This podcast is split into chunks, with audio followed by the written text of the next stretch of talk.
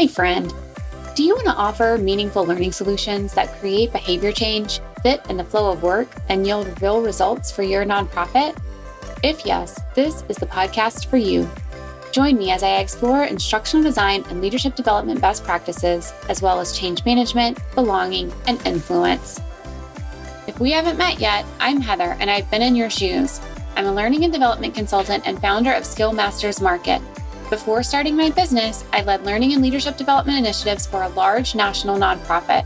I know what it's like to need to develop your staff quickly and effectively and to build the relationships and cut through the organizational layers to be successful. And I'm bringing all of that to you in this podcast. So block your calendar, turn off your Teams or Slack chat, and let's dive in. It's learning for good. Okay, here's something you may not know about me. Are you ready? I'm a girl mama, originally from the South, transplanted to Chicago. And if there's one thing you should know about a Southern girl mom, it's that we love personalization. If it can be monogrammed, it will be monogrammed. My kids have their name or initials on backpacks, beach towels, dresses, you name it. Things are just so much sweeter when they are personalized. Why am I telling you this?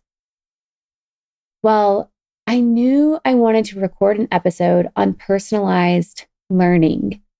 And I was asking myself why people want that. Why do people want personalized learning?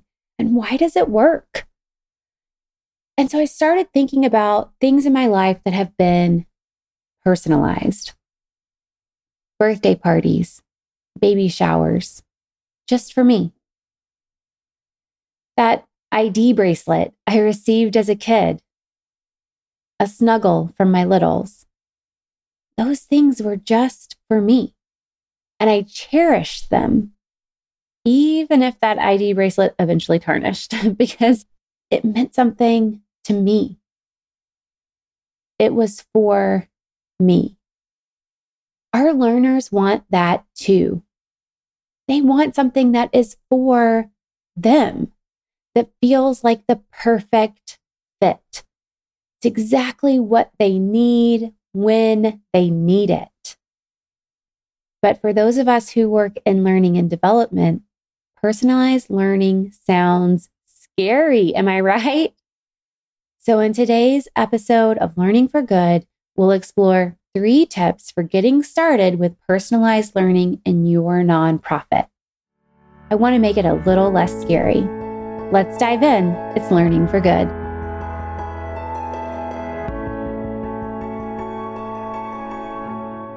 Okay, for starters, what is personalized learning? Trainingindustry.com offers a definition of personalized learning, and I want to read that to you. So they define personalized learning as the customization and adaptation of educational methods and techniques so that the learning process is optimized for each individual learner. Customization, adaptation, optimization, big, important words. Here's the thing how do we make it feel like the learning experience is meant for the learner? That's what it comes down to. How do we make it feel like the learning experience is meant for the learner? We're going to go through three tips today, three ways you can get started in your nonprofit with personalized learning. The first, start with competency based learning journeys. Second, incorporate a self reflection or other assessment tool. And third, add coaching. Let's explore each one of these. Start with competency based learning journeys. So, competencies are a great way to set clear expectations for staff. I talk about this more in episode 34 Get Clear on Staff Expectations with this fundamental resource. Competencies set expectations for what you need to be able to do in your current role and they set expectations for what you need to be able to do as you grow into your next role. You don't have a competency model yet and you need help figuring out which competencies are right for you, check out episode 20 how to determine which competencies are right for you. I have several competency model episodes out there. They'll definitely be helpful for you if you're getting started or you're trying to figure out how to use the competency model for learning and development. Once you have those competencies in place, you can create competency based learning journeys. All that is, is learning journeys that are intended to develop the competencies and the behavioral indicators that you've identified as important at each level in your organization, from the support staff to senior leaders. When we create competency based learning journeys, we are creating experiences that build the specific competencies our learners need now or in the future. This allows us to create learning journeys that are tailored to their needs we know the learning experience will be relevant to their work or to their career growth. And bonus, we also know that the learning experience will benefit our nonprofit because your organization's strategies and needs are part of the process when identifying the competencies to begin with. So, competency based learning journeys are a great way to make sure that the learning is personalized. Another way is to incorporate a self reflection or other assessment tool. This is another great place to start. If you already have set learning experiences and you don't have the time or the budget to redesign them to make them personalized, start here. When you incorporate a self reflection or an assessment tool, you are prompting the learner to become more self aware of their learning needs and wants.